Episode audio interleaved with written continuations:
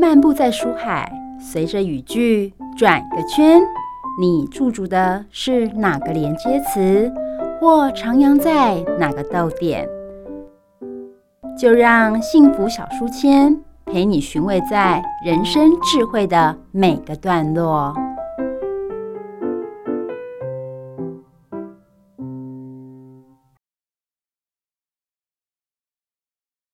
Hello，各位汉声电台的听众朋友们，因为我是主持人 Simon，今天呢很高兴邀请到学姐来到节目当中，是庄君涵学姐，她是她的名字叫学姐，是因为她的粉丝专业呢，就就是学姐 Carol，那教你怎么考试，教你怎么用最有效率、最短的时间，然后达到你的目标。那我们先请学姐跟大家打声招呼。好，Hello，Simon，还有我们现场的听众朋友们，大家好，很开心今天跟大家见面，我是学姐 Carol。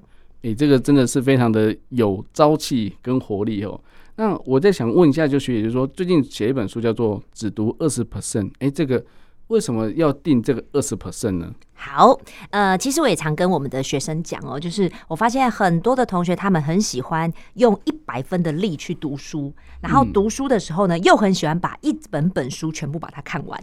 但是其实哦，我们常常跟学生分享的一个概念叫目标反推，因为我们最后就是一个目标嘛，目标就是什么？就是要考高分。是，那考高分要怎么考高分呢？当然就是题目都要会写。所以呢，重点就是我们要先从题目中来抓重点。所以那个重点呢，以我们多年辅考的经验，我们知道一本书里面其实最多的重点，大概我们就是抓那两成二十趴。哦，嗯哼，所以书名就直接开宗明义，就是说只读二十趴的高分应考数。没错，高分应考数就是就是考高分嘛。没错，重点是高。那既然能够考上高分，那你不管什么考试都会过关，对不对？欧趴。当然。所以。任何考试都可以吗？任何考试都可以，这一帖适用全部，就是百百行百页都可以。可以，就像你如果有部位肌肉酸痛，那你就是贴那个贴布啊，所以都可以。我理解，他不可能整只脚贴满满的，对不对？没错、欸。对，那那所以原则上就是把时间就是终结在那百分之二十。那这二十要怎么去来做做选择？也就是说，可能一本教科书五百页课本，那。可能不是考这一本，那你要怎么样跟诶、欸、学员来怎么去分享？说你要怎么去做筛选？因为有些学员会觉得，呃，我觉得这很重要啊，或是很重要，哪边都觉得很重要，甚至好像都有考过。那你要怎么去做筛选呢？好，那其实也这也是蛮多同学会遇到的问题，他会觉得说，老师不行，我没有安全感，我觉得我要一整本看完。那其实在，在呃我们过去的经验，你会发现字啊，就是一个传递资讯的方式而已。那其实我们真正要去知道的，就像我们今天跟 Simon 主持人聊天，嗯、那其实我真正想要知道的是 Simon 你真正的想法是什么？所以我不会去着重在你每一个字要问我什么东西，我反而会去思考你背后真正想要我表达，或者是想要我透露的到底是什么。所以其实就像我们的看书一样，如果我们只是陷入字的本身的话，我们根本找不到它背后真正核心的概念在哪里。哦，所以其实真的，我觉得这是真的是技巧取胜哦。是。但是要融会贯通，等于是理解力是远远大于记忆能力。呃，对，我们要跳脱出来看，嗯，就是很多时候我们会陷入到就是书本的本身，嗯，但是我很常跟学生讲的就是我们要跳脱出来，我们要另外一个角度来看这本书，嗯，这个作者到底想要跟我聊什么？嗯，就像我今天来参与节目，我也很想要知道，哎，到底 Simon 很想要知道我的是什么东西？嗯，我觉得听众朋友更想知道，就是为什么学姐呢？她有办法来跟大家讲怎么读书？她到底自己是怎么读书的呢？她自己到底有没有受过什么挫折呢？搞不好她就是人生胜利组啊，一路就是什么，诶、第一志愿，然后到台大，然后到研究所，然后出国念书，然后念个博士回来的，然后就是一个，呃，那。如果是这样的话，是不是有隔阂感，对不对？那可以请学姐介绍一下自己吗？好，没有问题。就是像刚刚我们的主持人讲的吼，就是可能大家会觉得说，我好像从小就是个学霸，然后一出生好像就是人家含金汤匙，我就是含着书本出生，好像一出生就有会念书。但其实真的没有哦。我从国小开始，因为我是一次念体育班，我们那时候打的一个球叫做巧固球，我不知道主持人有没有听过？没有，我很年轻。哎，对，太太棒了，我也是听我妈讲的，没有啦。当时就是我们在校队的时候都在练这个，然后后来到了国中也是会继续做像体育方面，像是我国中是田径队，然后到了大学然后去打呃对，到了高中打篮球，就是我一路都是体育跟体育相关，所以其实我在念书是非常非常辛苦的，尤其是我要付出比别人更多的时间，因为你还还要练球的时间，对不对？对。哇，所以真的体育班要念好书真的很难，不容易，而且老师也不一定会很。很支持，老师几乎都放牛吃草的概念。嗯，就是没有老师很体恤大家，啊、对体恤，对对对体恤。我们要公开讲的话，要体恤体恤，就是我们练球已经很辛苦了。对对对，对，其他地方我们就是哎，不要要求这么多，对，能过就好，就是真的有大家有态度拿出来就好。是的，不要上课睡觉还打呼到吵到别人这样子。真的，所以所以我觉得说，可能在以往的印象就是体育班可能就是第一个可能不会念书的，或者是说哎没有时间念书的。是，那这样的话怎么会让你？养成这样子的一个，嗯，就是这个 know how，或者是说，哎、欸，这个技巧呢？呃，其实当时后来到了国中之后，嗯，我就慢慢的把体体育这个地方就放掉了，哦、因为当时我的妈妈是军人。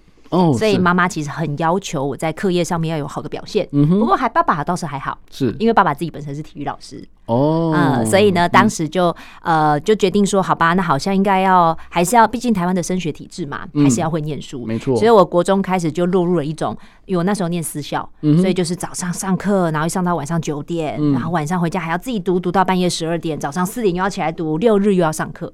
哇，我当时每天就是过这样的生活。而且重点哦，我到了高中考试，我是最后一名第二志愿进去的，所以简直是吊卡位的感觉。没错，而且我明明这么认真哦，嗯，所以我当时就觉得那一定是有方法吧，对，不然怎么有些人感觉看起来都没有在念书，每次都可以是班上的前三名？就是。我们很练到黑眼圈啊，或者什么事情都真的搞糟了，就那些人看起来很快乐，真的。对，那学霸之所以成为学霸，一定有他的 paper 在里面。对，所以我当时就决定说，好，那我一定要去发掘这些人到底怎么做到的。有一股体育人的亏，就觉得你会，我也要会这样。没错，所以到了高中之后呢，你的大学是也有没有照你的志愿或者说你的想法去去攻读呢？后来大呃高中我采用的方法叫补习。嗯，那补习一样就是同样的辛苦，嗯、哦，就是一直不断的花时间念书。嗯、对，然后大学呢，后来我考到算是国立委私立头当时的学校，好、哦哦，现在的国立台湾体育大学。嗯，因为我还是决定想要走回体育这条路。妈妈没有阻止你吗？妈妈那时候有一点 letting go 的感觉。哦，对对，OK，好，那所以还是要照着自己的。兴趣跟志向去发展，对对对对，那就是喜欢。嗯，就我在大学当中呢，你你你的有什么样的感触或者是说体悟呢？我那时候大学，我记得我有一个很深刻的体验，那种就是那时候，因为我很喜欢英文。嗯哼，对，因为我就觉得跟外国人讲话很屌，这样，所以我就决定说，好，那我也来去当个英文家教好了。因为听学长说，哎，好像有缺人哦，而且家教好像比较好做。对，因为当时我教游泳一堂课哦，几百块钱，但是家教一堂课可能就有一千块，我就觉得哎，好像不错哦。然后加上我又觉得蛮喜欢英文的，然后加上当时体育系啊，会英文的人真的不多。的确，对，所以后来我就决定去应征这个家教。那我印象很深刻哦，我第一次去的时候，然后那个妈妈。啊，他就诶、欸、很热情的招呼我啊，水果啦端上来，然后就说：“哎、欸，老师，那你应该是英文相关科系的吧？怎么会来教英文？”就说：“啊，妈妈没有哎、欸，其实我是体育系这样。”就看到当时这个妈妈这个脸直接变掉，然后后来就哦好，那时间到了要上课了哦，然后就去还是上完一堂课。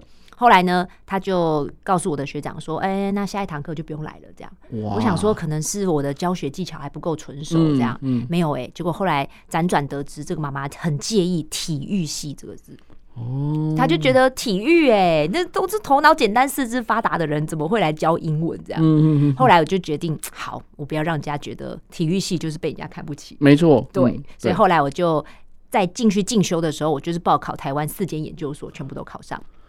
那时候的四间是中兴，然后高师大，嗯然后现在的清大以及国立体育大学。哇，就你选哪一间？后来我选择清大，为什么呢？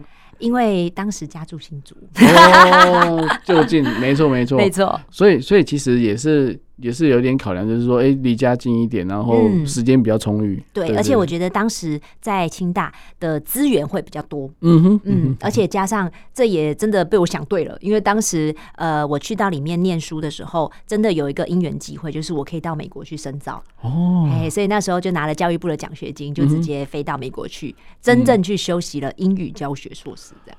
但是也是因为你的英文成绩已经到了一个程度，才有可能被推荐出去吧？嗯，对，当时我是我们体育系的第一个申请去这个奖学金留学的。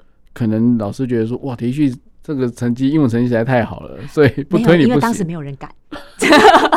啊，我就很就觉得啊，不要，那我就要去但是我觉得这是这是勇敢踏出的那一步，真的会影响到后面的部分。就是敢，没错。所以在美国读了什么英语教育教育？呃，那时候我们在上跟教学法有关的，包括像是英语教学，以及不是母语讲英文的人应该怎么做学习。不是母语讲的哦，对，他们会有这样子的一个教程，对，没错，对，所以所以针对就是因为他们想把英文推广到全世界，没错，所以他们才想说，哎、欸，尽量去影响那些本来不会不是非英语为母语的的种族，是的，是的，所以他们的教学方法就很特别嘛，还是觉得说，那你觉得说，哇，真的。非常的有制度，这样哦。这个主持人真的问到重点了。当时改变我一个非常大的特点，就是美国的学习方式。嗯哼，我举一个例子好了。当时我们的有一堂课，我印象很深，叫做英文教学法，就是你怎么教英文。嗯哼。然后呢，这个教授一进来之后很特别哦，他会他叫我们每一个人上台问一个问题。对。然后问完问题之后呢，每一个人都可以选择回答方式，唯独不能开口说话。所以当时我记得有一个同学一上台，他就问了一个问题，就是大家今天怎么来到这个课堂当中？好，我记得哦，第一个同学他用比的方式，他比了一个走路的样子。嗯哼。后来每一位同学只要一上台问问题，大家的第一个回答都是用比的。嗯。所以这个老师他就告诉我们，这就是我们常常习惯的学习模式。嗯哼。我们如果一直用同样的学习方式，就像我这本书里面提到的。如果大家都用过去的学习方式，却想要得到不同的结果，比如说你想要考上，那其实啊，就像爱因斯坦说的，重复同样的方法，想要得到不同结果，那真的是疯子的行为。嗯嗯嗯，我突然想到一个数据，就是说，呃，如果说录取的人是有几 person，假如说一千个人报名，就一百个人考上，嗯，那。你为什么会成为那百分之十？嗯，那你就要做跟百分之九十不一样的事情，没错，才有可能哦。这个结论下的超棒。所以，所以我觉得说，其实在，在呃，如果说既有的部分，如果大家都一样的话，那你就跟大家一样啦。那你的成绩也跟大家一样。是的。所以，哇，这个启发真的很、很、很重要诶，而且他给你们很。操作完之后，再给你们最后的一个。没错，这就是美国他们习惯的教学方法。嗯哼哼。尤其他们很喜欢叫我们回答问题。嗯，就像我们有一堂课哦，一进来老师第一句话就问：“What is silent way？” 就是什么叫做默式教学法？嗯、默就是沉默的默，嗯，式就是示意的示。嗯哼。然后当时哦，我记得哦，全班几乎一半以上的人全部举手。哦，当时就我们几个亚洲人，然后都没有人举手，这样，我们就赶快先把手举起来，但我们也不知道举手要干嘛，对，可是就觉得那个氛围就哇，外国人他们都好喜欢表达他们自己的想法，他也不管对错，对对，可是不像我们台湾，可能老师一上课，好，来，我们翻开课本第几页哦，然后就开始讲，嗯，那个感觉是完全不一样的，嗯，所以我以前每天这样念书那么辛苦，但是到了美国之后，我根本一个礼拜可能花了一个下午的时间，嗯哼，当时所有的那个分数全部都可以拿 A。可是我在台湾没有办法哦，反而台湾又那么辛苦，这样。但是美国的教育让人家觉得说，就是一进课堂，老师的问题就是开放式的。没错。嗯，在我们台湾，在我们中国传统话就是 yes or no，对，而且而且会有正确答案，是没错。那美国话，你就算答错，他也不会觉得你错，因为每个人都有每个每个人答题，他们很尊重每个人的想法。对对，但是他可能会会去探究你为什么这样想的原因，或者是说，请你讲一个理由，这样。所以就变成你的答案就变得很长，就是、没错。所以他们比较习惯申论题的方式，对，开放式的申论题。我们之前遇过一个留学回来的学生，他就说：“哦，你们这边的台湾的老师好辛苦，题目写得那么长，真的。学生只要写个 A B C D 的 A 啊，他说他在国外刚好相反，真的。对，所以我觉得这可能也是一个一个一个教育文化的一个使然啊。但是我觉得要要翻转，其实，嗯，我觉得。不是没有机会，但是哎、欸，读一下学者学姐的书，哦，就是让让你觉得说，其实你的思考模式真的要跳脱，就是对，用不一样的方法尝试看看。所以，其实，在你的在美国那段时间待多久时间？美国那个时候，我当时有设定期限，就是我其实一年内一定要回来。嗯哼。所以我当时就是要求自己，因为我很想要拿到这个硕士，所以我十个月内就把硕士拿回来。所以，一般要念两年的硕士。对，或者是你说你一年就把它 K 完了，对，没错。哇，然后回来之后继续在清大继续念吗？没错，因为回来又就是那时候教育部的规定，嗯嗯，就是要把台湾的学籍还是要完成。嗯嗯嗯，所以就是短短的两三年内就把两个硕士拿到了。是的，哇塞，好了，那的确是非常的有有有办法、有技巧来跟大家讲怎么分享，就是如何考高分哦。就是人家都是出出国留学回来的，然后又是清大这么这么高的学府，所以我也想说说，你为什么要去把把这个落地？所以我们现在很多很常讲落地，就是怎么去实践这件事情。是就是说，有些是心法哦，你会。但是不好说，因为因为可能，哎、欸，不管是时空背景，或者是说，呃，碍于就是科技的部分，嗯，因为有些不好去去做，哎、欸，落地的练习啊，哦，那那你怎么样去变成说，哎、欸，变成一个教材，变成说你可以去。去上课，或者说来做演讲的时候来做分享呢？嗯，我现在其实都有跑全台湾的演讲，嗯，那加上我们自己有自己的公开班，是。那其实这本书我觉得有点像是我的代言人，嗯，因为我之前有一个非常大的感触，就是疫情期间，嗯，那时候我们完全没有办法开任何一堂课，是，所以我就觉得说，那我们是不是可以用其他的方式，比如说学习嘛，本来就有很多方式，嗯，那我何不把它化为书籍？因为我每天早上在我的粉专学姐 Carol，我都会做阅读打卡，是，对，所以打卡的时候会觉得说，哎、欸，那我倒不如来打自己的书啊，就是打卡的时候可以分享我自己书中的概念，可能一天一个都好。嗯，所以后来慢慢这本书就这样诞生了。学姐 Carol 的打卡是日更哦，是没错。然后日更的程度不是写两三行哦，那个就是我我每次看他的时候，我都很想讲说，他应该在第二行写说文长慎入这样子。文长慎入，因为因为有时候小心服用，有时候在捷运上哦，他说哎。看了开标题，哎、欸，蛮吸引人的。然后按 详细之后，哇塞，怎么那么长？我妈也是这么想。然后滑滑滑滑滑滑啊！天哪，快到站了，赶快，快到站了，赶快 ending 一下。所以，所以，所以有时候就觉得说，哇，他怎么可以，就是就是，不管是新的也好，或是摘要也好，甚至哎、欸，心智图，现在非常夯的一个心智图，嗯，怎么样去去做一个整理？因为尤其人家说心智图的第一圈是最难的。啊，那第一圈怎么难？我总不可能拿拿拿目录来写吧？那就有做跟没做是一样的。嗯，那是无效的心智图。那怎么样去融融汇到自己的想法里面？你这些刚刚图你还记得住吗？嗯，怎么样把这心智图背起来？不是背起来，是因为你自己想才记得起来。嗯、那怎么样去把一本书的重点，或者说一个教科书，或是你要考试的科目，诶、欸，重点，我们现在切入读书技巧，考试的重目的那个科目的重点，能怎么用心智图来做呈现？可以怎么分类呢？好，我可以跟大家分享三个字，叫做面线点。以前我们都是用点线面的方式，嗯、就是我们习惯从第一行第一个字开始看，嗯，以为你要看懂每一个字之后，你才了解他在讲什么。可是我们现在反而要转过来，变成一个高效学习模式，叫面线点。什么叫做面呢？我们举个例子，就叫主题。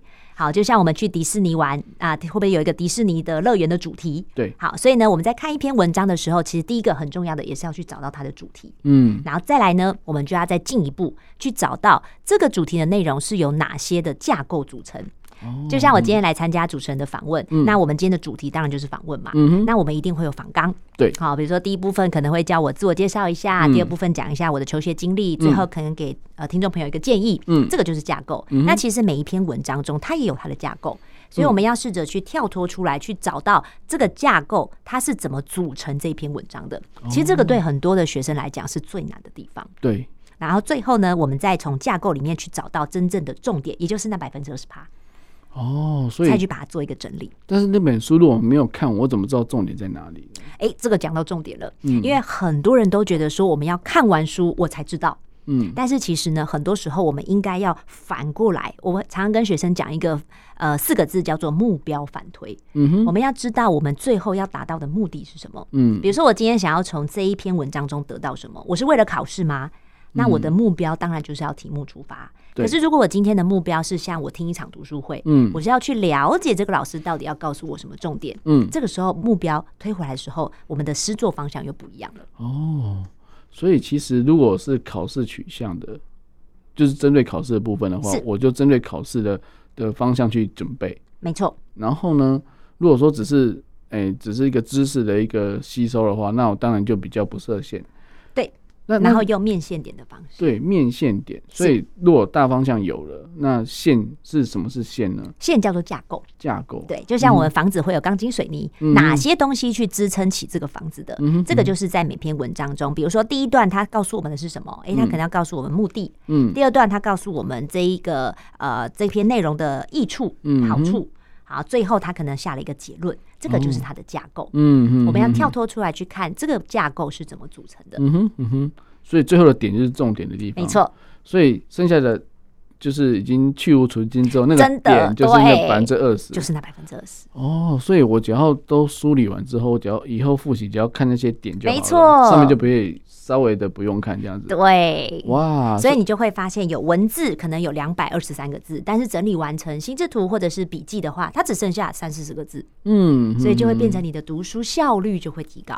哦，听起来感觉上就比较好吞咽的感觉。对，那那我想问一下，就是因为心心智图要画嘛，但我们不用要求美观，但是重点是那个逻辑架构，刚刚讲的架构是。那架构的第一圈哦，人家讲的第一圈就是所谓的呃，要扩展出去的第一个。嗯，像像刚刚这个学姐有讲到说，哎、欸，他来到节目做访谈，他一定要自我介绍，有几个脉络。是。那这些怎么去定义呢？就是说，哎、欸，我我第一个当然是呃，假设说一本书是它的目的呢，还是说它的起心动念，还是说它的呃期望等等的，这些是自己要先想好，还是说要 follow 书本的那个？这个也是关键哦，就是我们自己要把它、嗯、用我们的话去把它做一个分类。就像是如果今天我们的这个直播间，嗯，好，那我要怎么去做这个直播间里面东西的分类？比如说直播间里面有人，嗯，这可能就是我的第一个架构了。哦，那直播间里面有物品，嗯，这可能就是第二个架构。那直播间里面有器具，什么样的器具？就是像呃这个麦克风啊，这些都是器具。所以其实这些架构是我们可以自己去用我们的话做分类，这就是它的整理。而且没有标准答案，没有。所以才会变成自己的东西。嗯哼，所以如果说有些听众朋友会在网络上搜寻很多，哎，心智图总整理啊或什么的。那些图看了其实是没有意义的。没错，这讲到一个非常重要的观念。对，我常常举一个例子，就像整理房间，嗯，就是像我自己啊，我不知道主持人是不是这样，就是我是一个很喜欢整理房间的人。嗯，然后我每次整理房间的时候，我又有自己的原则哦，因为我是一个很怕找东西找不到的人。嗯哼，所以我会喜欢把东西分门别类，比如说这边就是我的衣物类啦，这边就是文具类啦，这边就是书籍，连我的书籍也会分类。嗯，啊，励志类啦，写作类啦，或者是学习类，我也喜欢做分类，因为我发现当我我做了这件事，我找东西就变容易。嗯，那为什么说不要看别人的笔记哦？我举另外一个例子，就是当时我记得我去高雄讲课，然后坐高铁最后一班哦，回到中立的时候，哇，我记得那时候已经半夜大概一两点了。是，然后呢，我一回到家，我一打开门，哇，扑鼻而来清新干净的味道。嗯，但是我心中就有一个想法，完了，因为我知道我家一定有人来过。没错，就是我妈妈来了。我刚刚有说过，因为我妈妈是军人，所以呢，她会趁我不在的时候，然后去我们家重新大整理一番。她会用她的方式去做整理 哦。糟糕！所以各位，你有没有发现，真正我最怕的事情来了，嗯、就是我找东西再也找不到了。哦。所以这就像是我们如果读别人的笔记，它就像是别人来整理我们大脑的房间。嗯、我们在考试的时候，我们就找不到东西在哪里。嗯。所以笔记一定是要自己整理。所以呀、啊，千万不要再去网络上找什么谁谁谁的笔记、学霸的笔记，真的不建议。那个真的，嗯、那就不如看参考书好了，对不对？对，因为这又变成被动学习了。嗯哼哼哼，所以笔记要自己做，心智图要自己画。嗯，哎、欸，要花点脑筋。但是这个脑筋，这个时间会不会太消耗？还是说，哎、欸，这个投资时间是？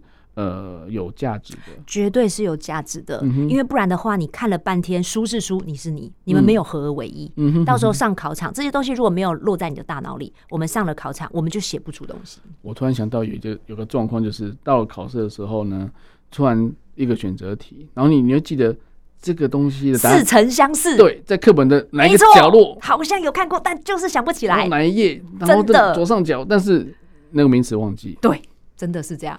就是记忆裂痕嘛，不是，就是 就是说你可能没有办法融会贯通，或者说就是这种状况，就是印记才会这种状况。真的，所以真的要花时间把它做完一个梳理。那该有的重点就是我们抓了百分之二十，没错，抓了百分之二十，等于也就是说整个大纲都是自己去想的话，就像刚刚诶学姐跟我们举例，就是你可以从活的跟物品来做分类，对，而且每个人分类方式还不一样。对，嗯，那这样梳理完之后，就像历史，可能从呃国家啊，然后人物啊，然后然后对对对对，然后产物啊或者什么的等等，兴盛衰败，没错，就是那些二分法或怎么样的，让整个就是变得很有脉络，让你一目了然，就是马上就可以把整个章节。做完复习，没错。所以其实听起来好像不难哦。嗯，那我们讲一下，挑战一下国考好了，因为既然有人说十五天考上国考这件事情，是没错。国考有那么简单吗？好，我讲一下这位同学的例子哦，因为他当时来找我的时候，他就说他剩下十五天，嗯，因为他其实当时身体出了一些状况，家里也出了一些状况，那他自己又是主管，那他一定要通过这个考试，嗯，所以他当时已经抱着坚持，就是几乎放弃的感觉来找我，嗯，我就说没关系，我们试试看，嗯，但是呢，你也要先给自己有一个最好的心理准备，就是反正这一次没有过，我就是下一次再来，嗯好，所以当他这样想之后，他发现，哎，老师，我好像真的放心了，因为反正最差就是。下一次来嘛，嗯，那所以他当他做好这样的调整之后，我就觉得，嗯，那我们的时间到了，嗯，接下来我们就开始梳理他现在所有的时间，那他到底可以利用的时间，我们要用什么样的方法去做配合，嗯哼，所以其实对于一个正确的准备方法，其实在短时间里面通过真的是有可能的。哦，所以这个方法，我觉得应该就是最主要的，是不是连题库都要？就是要把握住。呃，那时候他分析考题，我会呃请他做一件事，就是你要去找出这个题目它出现的次数。哦，比如说它出现了十次，跟另外一题考题它只出现一次。我说历年，比如说分析五到十年的考题，嗯，那我们当然要把重点放在什么？就是一定是要出现十次以上的吧。哦，所以当时这位同学他就是用了这个分析考题完之后，然后直接把重心全部放在出题超过十次的内容以上。哦，所以他没有埋怨说啊，这个一这五年内的题目很多哎、欸，然后要一题一题找，然后又要要要这样子来做表格哦。看那个课本呃不是，我们看这本书后面有很多很多例子哦，哇，真的真的做的巨细靡遗耶。对，民法哇天哪，对对对，第几章然后出现几次，真的做这样的统计。对，我们先统计完之后，我们才知道我们真的要把重心放在哪些地方去做整理。哦，所以。真的比较没出过的，或者几率低的，我们就当做我们考试的时候，它几率也很低。没错，我们就建议之后再看，嗯、因为我们当然以目标为出发，哦、我们当然要先着重在那个一定会出的地方。嗯、就像是主考官已经跟你说，我就是要考这些东西哦，那你还去 读那些？对对对对，所以这是我们的第一步。哦，所以那掌握这边之后呢，那怎么样去做整理呢？呃，后面呢，我们就会搭配不同的笔记方式，因为其实每一种呃处理资讯，它都有不同的笔记。嗯，就像是我们整理房间的衣柜，跟整理厨房的橱柜，我们整理方式一定不一样。是，所以看了那么多题库啊，我难道是硬背答案呢，还是说要去找出课本，就是或是参考资料，或是呃法规什么？的原文的地方找到出处吗？我们会从考题里面去看它的出处的地方，我们会做标记。嗯，比如说这个一百零二年的第三题出现，嗯，这一个法条它在一百零九年的第四题也出现，嗯哼，那我们当然就是先去整理这个法条，嗯，那整理法条的方式又有更多其他的一些整理方式，这样，嗯，所以要要就是溯本溯源的去找出原来的出处，然后可能它出处的前后或是那个它可能会在。以后可能会出别的问题，所以那边就要变得比较熟一点。对，那个地方就会变成是呃，它的核心概念就会非常重要。嗯哼哼哼哼。所以其实我们看考题只是第一步，嗯、我们其实真正看的是它背后要考我们的核心观念，也就是这个主考官他到底要你考这个考试，要你会什么东西。嗯哼哼哼。所以其实它不是硬背答案而已，哦、应该是要回归到原来的地方，然后去了解，因为搞不好它。他可能这时候用这个面向出这个题目，那下次可能一样的出处，但是用不同面向来问你。没错。哇，这个面面俱到哎。对，所以就可以回答，就是其实，在我们在一开始主持人有问到一个问题，嗯、就是我们有讨论到一个问题，就是那万一他没有考古题怎么办？对。对，所以呢，我们就可以从呃，我们在这一个章节当中，我们去知道它的核心概念。其实我们只要掌握了它的核心概念，它的题目就算没有出过，或者怎么出，我们其实都不用害怕。哦，因为这个资讯是我们自己亲自整理过的。嗯哼哼哼，所以真的要花时间整理，是自己的东西才是最稳的。而且这个地方是最难的，这也是我们最多同学卡关的地方。而且最花时间吧？对，所以我们会有一对一教练，就是我们会去看你整理的内容，然后呢，我们就可以一眼就看到你的问题出在哪里。就是。根本就是没有抓到重点之类的。对，你觉得这个很明显哦。对，嗯，因为因为他可能不熟嘛，或者说他就是硬整理，对，对，然后硬整理也是也是浪费时间。对，所以很多同学会说：“老师，我怎么做了这么多笔记，怎么好像有做没有做？”嗯，问题就在这里。哦，我们要做的是有效笔记。对，无效笔记其实就会变成消耗时间，然后又又会变成自信心又被崩溃。真的，就我怎么那么努力，但是就是榜上无名。嗯哼哼，所以我知道。哎、欸，在书里面有一个重点说，先用自己的话说一次。为什么要这样讲呢？因为我们呃强调的四个字叫主动学习。嗯哼，以前我们都喜欢被动接受知识，就是老师你讲嘛，那我听嘛。嗯，所以呢，这个听呢就很有点像左耳进右耳出。嗯哼，嗯哼，所以我们的那大脑都没有在运转。可是，当我们化为主动学习之后，你会发现，比如说你做成自己的笔记，你的脑袋是一直不停在转动的。而且，当你做成自己的笔记之后，这个东西才会跟你真正有连接。嗯哼，我们的大脑很可爱哦，他觉得这个东西对你来讲，如果你没有去想它，或者是你就是爱听不听的，那你的大脑就会自动把它归类为这个东西不重要，屏蔽了。对，没错。所以这个东西就跟你就没有关系了。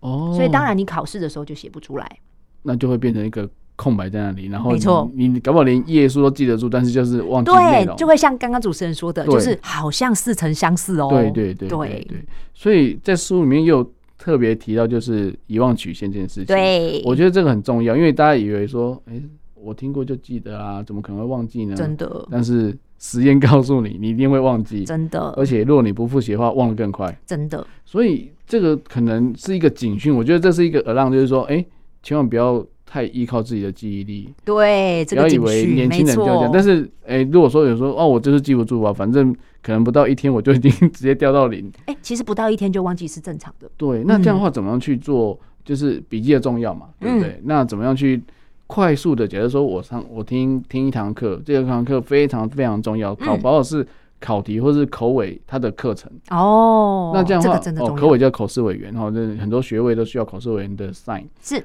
那。我们知道，因为你你去听他的课，代表说你想要知道他的 know how，他的他的好恶在哪边嘛，才可以知道说他可能针对你的论文来问出什么问题。对，你总不能当场被问倒吧？那是那就很很麻烦。所以通常有人会去听，但是我怎么样去马上去整理说，哎，我听到我想听的，或者说跟我有关的。呃，我们会针对就是呃，我之前也有去给我们的同学做一个建议，就是。嗯如果我在准备口试的时候怎么办？嗯哼，因为口试通常也没有考古题嘛，没有。对，所以呢，我们就可以先依据自己现在目前对于你自己，把你自己当成口试委员的感觉，你会想要从这个学生身上知道什么？所以，当我们转换了一下角色之后，我就可以试着从口试委员的角度，先去定出我自己的架构。嗯，比如说我是口试委员，我第一个一定会想要知道你的过去有什么样的经历，嗯，那跟我有什么关系？你可以带给我的好处是什么？嗯嗯嗯嗯，这个这三个问题，大概大家只会想到第一题，二三题可能想不出来会这样子问，因为因为通常口试委员，呃，我们以前老师会说啊，你就找你的 partner 练习，互相大家来找茬哦，你的论文的架构有没有问题啊？或者但是。通常因为都是同专场的，或者是说会有盲点，对，那盲点的结果就是口试回问问第一个问题你就当场站在这边，会哦，站在当场，对，真的会，因为你完全压根想不到他会问你这个问题，所以有时候真的就像刚刚学姐讲的，你要去跳脱一个一个氛围，就是可能有些口试委员比较重视说你这份论文有没有价值。是，那有价值，他才有继续谈得下的谈谈谈下去的机会嘛。然后你没价值的话，哎，引用都是五年以前啊，这个不用看了，真的。那你就整个这就就很糟糕。所以，所以有时候可能那些脉络还是要先去了解吧。没错。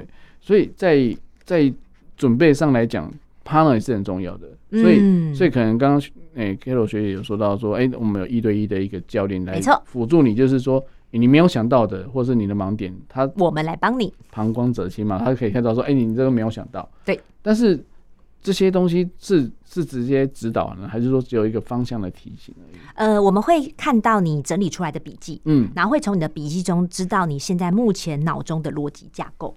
哦，去知道你大概了解了多少趴，嗯哼哼哼，对，所以我们会从这个地方去做调整。哎、欸，讲到这个，那讲到脑力开发这件事情，嗯，我记得好像也是你的强项哦。但是，但是，因为我觉得左右脑有时候人会会 confuse，就是说，我到底是左脑思考好还是右脑思考比较好？因为通常人家说图像思考会比较快啊，但是我就是不会画图啊，啊那那怎么办？我怎么用图像来记加强我的记忆呢？呃，我们在我们的课堂中有分享一个方法，就是用图示。嗯，比如说，可能有一个封面从东边吹到西边，嗯，那它的吹的方向，嗯，那很多人我们常常都会因为文字而搞不清楚它要表达的内容，嗯，所以这个时候呢，我们不是强调画图技巧，嗯，我们只是用图示，比如说东边、哦、西边，我就把它写出来，嗯，然后呢，它的风是从上面吹到下面，我就一个箭头往下画，嗯，所以其实我们不一定要真正的去画出很漂亮的图，嗯，其实有一个图示就很重要，因为它会帮我们逻辑，把我们的脑袋变得很清楚，哦，它会让。脑袋去 follow 这个图的东西，没错，因为让我想到有很多小朋友说，东北风是往东北风，对，是往东北吹的风，还是东北吹过来的风？没错，没错。这个时候，如果你有一个箭头，就会非常的明显。嗯嗯嗯，这个就是像刚刚主持人说的，我们有些人脑袋中喜欢图像，嗯，他就会特别看到图像，就会特别有感觉。嗯哼，所以呢，这个东西反而是可以帮助我们学习的，所以我们可以去善用这个方式来帮我们学习。哦，所以我觉得真的是，呃，就是。左右脑要互补啦，没错，然后可以提升效率哦。那所以你花了二十 percent 的时间跟力气哦，绝对有效果。对，但是这二十 percent 可能稍微你会觉得一开始会有点痛苦，是因为因为在颠覆你的、你的、你的以往的习惯。当然，那这个这个大概很多人都有些阵痛期吧？会哦。其实就像我们在运动一样，训练肌肉。嗯，刚开始你会觉得怎么动一天就觉得全身肌肉酸痛，昨天就直接投降，真的就觉得算了，我今天不要去运动。嗯，但其实我们呃学过运，就是大家如果习惯运动的人都知道，嗯嗯，你反而肌肉酸痛的那一天，你再去运动，你那个乳酸代谢会更快。哦，你反而肌肉酸痛的感觉会。快速的消失，就不会想象中那么痛啊。对，所以你刚开始如果在训练大脑的时候，会觉得啊，老师这个东西我真的好难哦，我烧脑。对，我的头脑快痛死了。这个时候就是继续做就对了。哦，你会发现你每次的阵痛期就会越来越短，因为我们从小成功呃小成就就可以累积大成功，都是一步一步累积起来的。所以要有一些鼓励自己的心法吧，或者说，哎，我们说以终为始，或者说，哎，从目标来看，以我们以考上为目标，或者是说，哎。成功的来来把这个学科学好这件事情，或是语言，对，哦，学习语言应该也是可以用这种方法嘛。那那其实这样的话，就是我觉得说，其实还是要要坚持，但是坚持每个人的振动期应该都不太一样，对不对？嗯、呃，对，这个其实要蛮看个性的。像有一些比较急的人，嗯、那你可能一次就是让他知道全部的方法，然后每次让他做一步。嗯、那有一些可能他就是呃比较慢的人，嗯，我们就会一次让他先熟悉一个小小的技巧。然后慢慢再去熟悉第二个技巧。哦，不要一次整锅都丢给他。对对对，就是刚开始你至少可以先开始尝试画笔记，嗯，先去做一点整理，嗯哼。好，慢慢的我们再去把心智图慢慢建构出来，哦，然后再把心智图的重点，我们再去做一点记忆，做一点转换，嗯哼，就是一个步骤一个步骤来。心智图的的绘画其实已经有点在用逻辑方式来做一个思考，是的呈现。对，那这种怎么？把它转成记忆呢？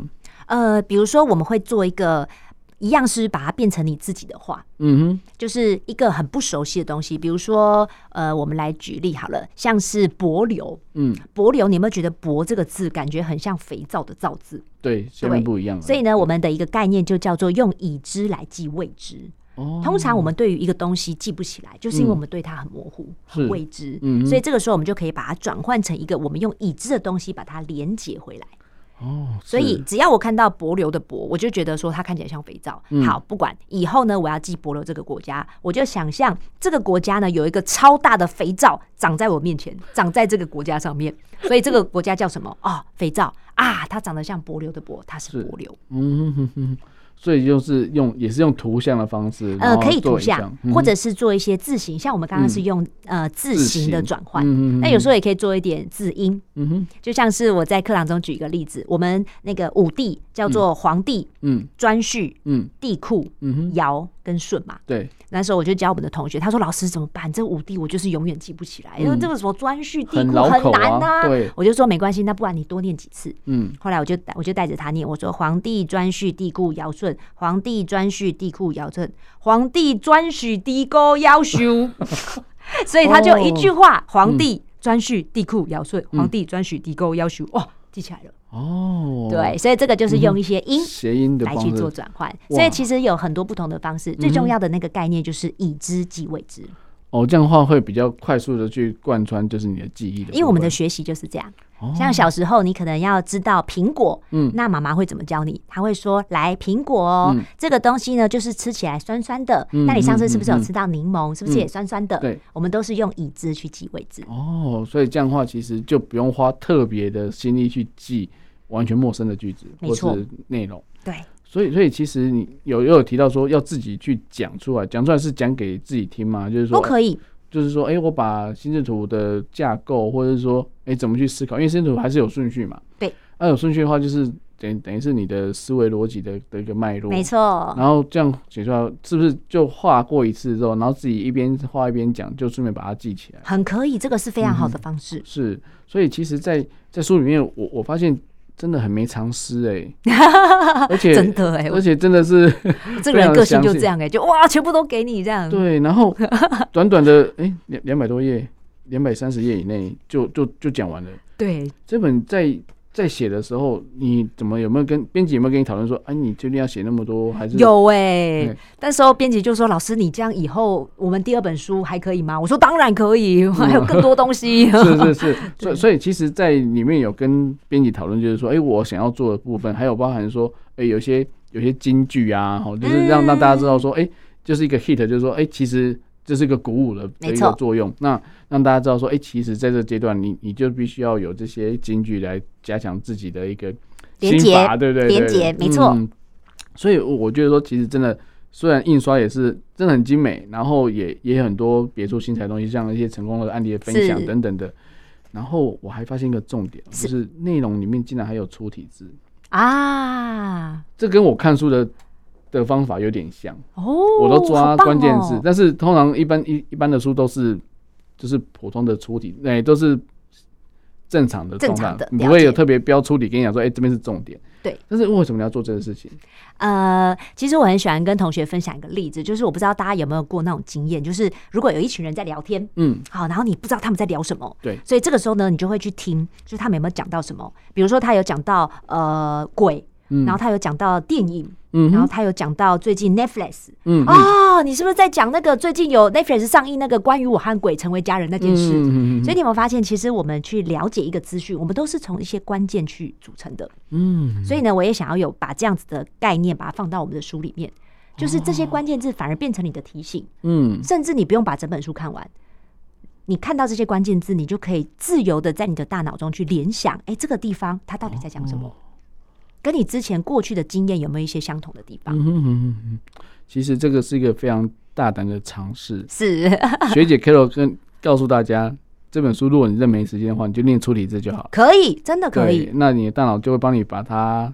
自慢慢自动脑补起来，真的。其实我们的大脑是有这样的功能的。是的，因为有些人有实验过，就是你把一个句子故意把它调换一些顺序，真的。你看完之后，你还是理解这句的意思，真的。明明它是错的。对对，那所以真的，我觉得真的是很大胆尝试，而且大家也可以来尝试一下，说，哎，其实不一定要把书一个字从头到尾念完。对对对对，因为重点字它只是一个桥梁，文字只是一个桥梁，嗯、我们其实可以透有很多的方式去学习。嗯哼哼哼哼哼，所以我我觉得说真的，这本书还蛮值得，就是大家去嗯、呃、翻阅，就是说你可能从你从你喜欢的章节先看，或者说哎发现哎看的不够。不过瘾之后，再前后再去翻。其实主持人讲到一个非常好的概念，就是一本书里面，其实我们要跳脱以前的想法，我们一定要先从我们最有感觉的地方开始看。嗯嗯。因为我们的大脑就是这样，你一定会，就算你从第一章开始看好了，你最后留存下来的记忆也只有你有感兴趣的地方。所以倒不如我一开始就直接从我有感兴趣的章节。嗯，那我们刚刚有讲过，大脑是会互相连接的。对。当我先看到这个之后，你自然就有一种感觉，这也是一种心理效应，你就会想要把其他东西补足。嗯哼哼。所以我们在呃看书的时候，其实也可以尝试用这样的方法。对啊，因为我觉得说，其实嗯，虽然说它是看起来像工具书，其实它就是工具书，一个参考书。嗯、但但是其实不一定要完全的，就是都看完之后才开始操作。没有哦，应该是你你看到一个东西，你就可以先练。没错，而且完全不尝试哦。说心智图怎么画，你可以去下载什么软体啊？对对对，都直接跟你讲了。自己在用的。对对对，而且画起来就是很漂亮哦。其实就已经。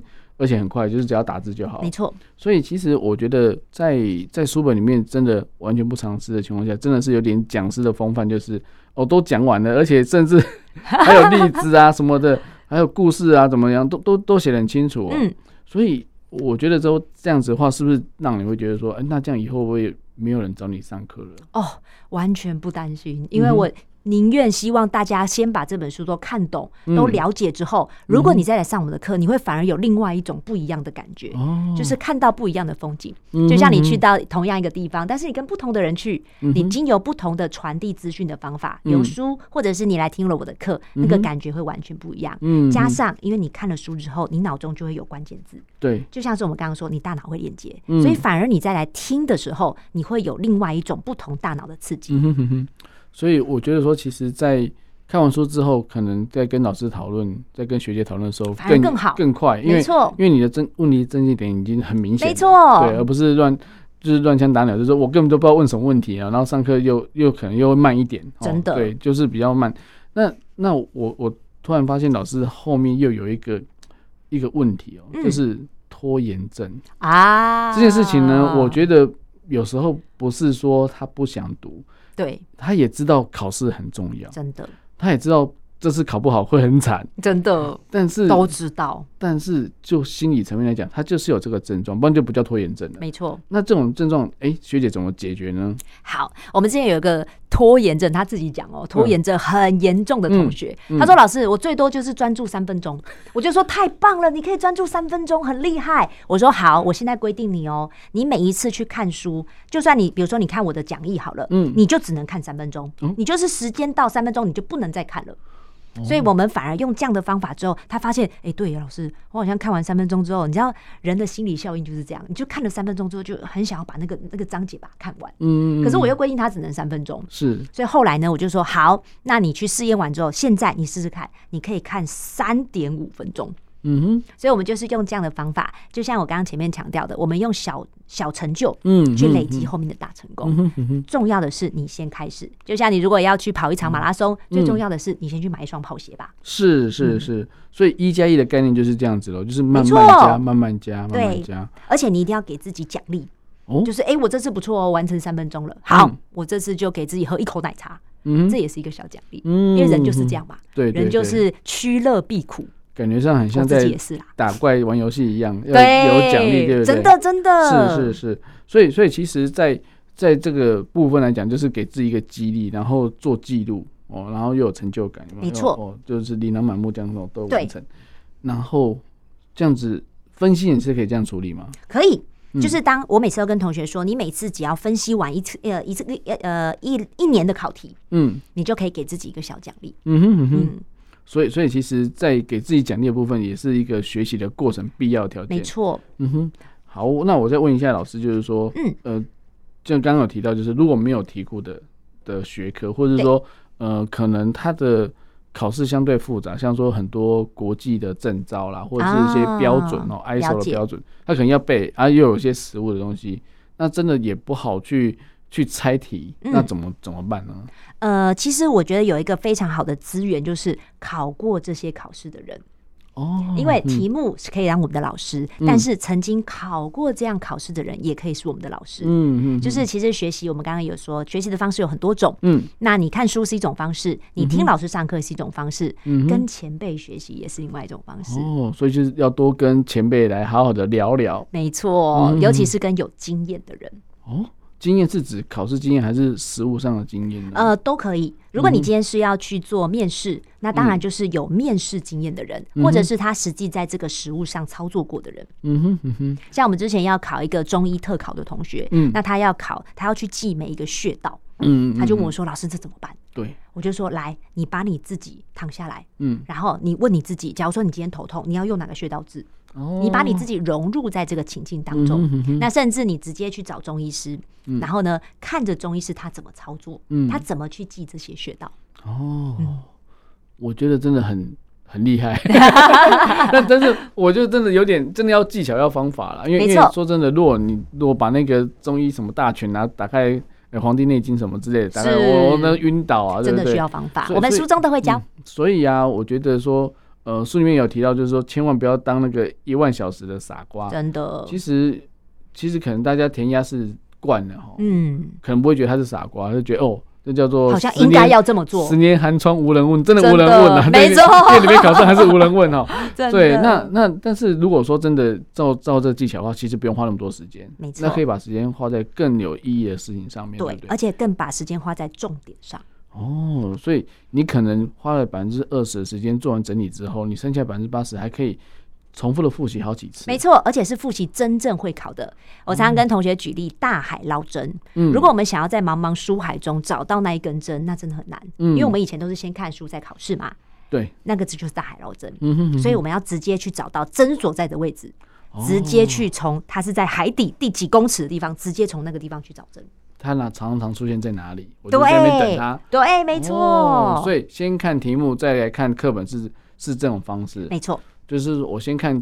我要找东西是什么样子？真有有粗有细有长有短啊，真的。那我要先确定它是长什么样子，也也就是说题型是什么，是怎么考的？没错。然后我再来回到课本来，就是说，哎，针对课本的内容，它会怎么样来假想？就是假设你是老师，你要怎么去验收学生这这个学习阶段的一个成果？是。那你要怎么去出这个题目？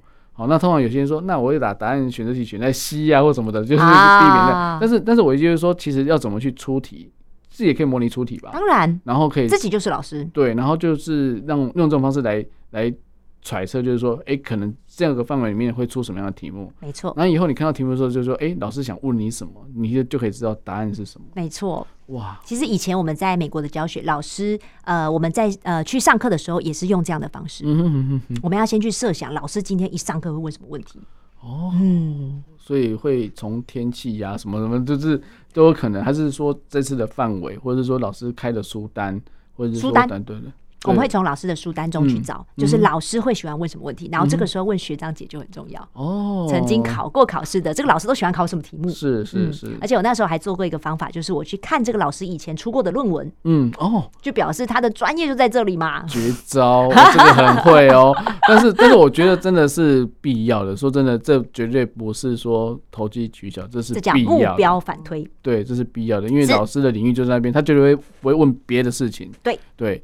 好，那我想问一下，就是跟大家顺便跟大家预告一下，就是在九月的十六号，是的，哎、欸，有个新书新书发表会，晚上七点在我们的金石堂，在汀州店。哦，台北汀州店，对，没错，晚上七点，七点到八点半，没错，有一个我们的高分新书分享会。哦，那记得在台北的听众朋友们，记得千万不要错过了，欢迎。欸、好哦，那哎、欸，最后啊，我再问一下这本书，就是虽然说我觉得它这样上面写的字有点。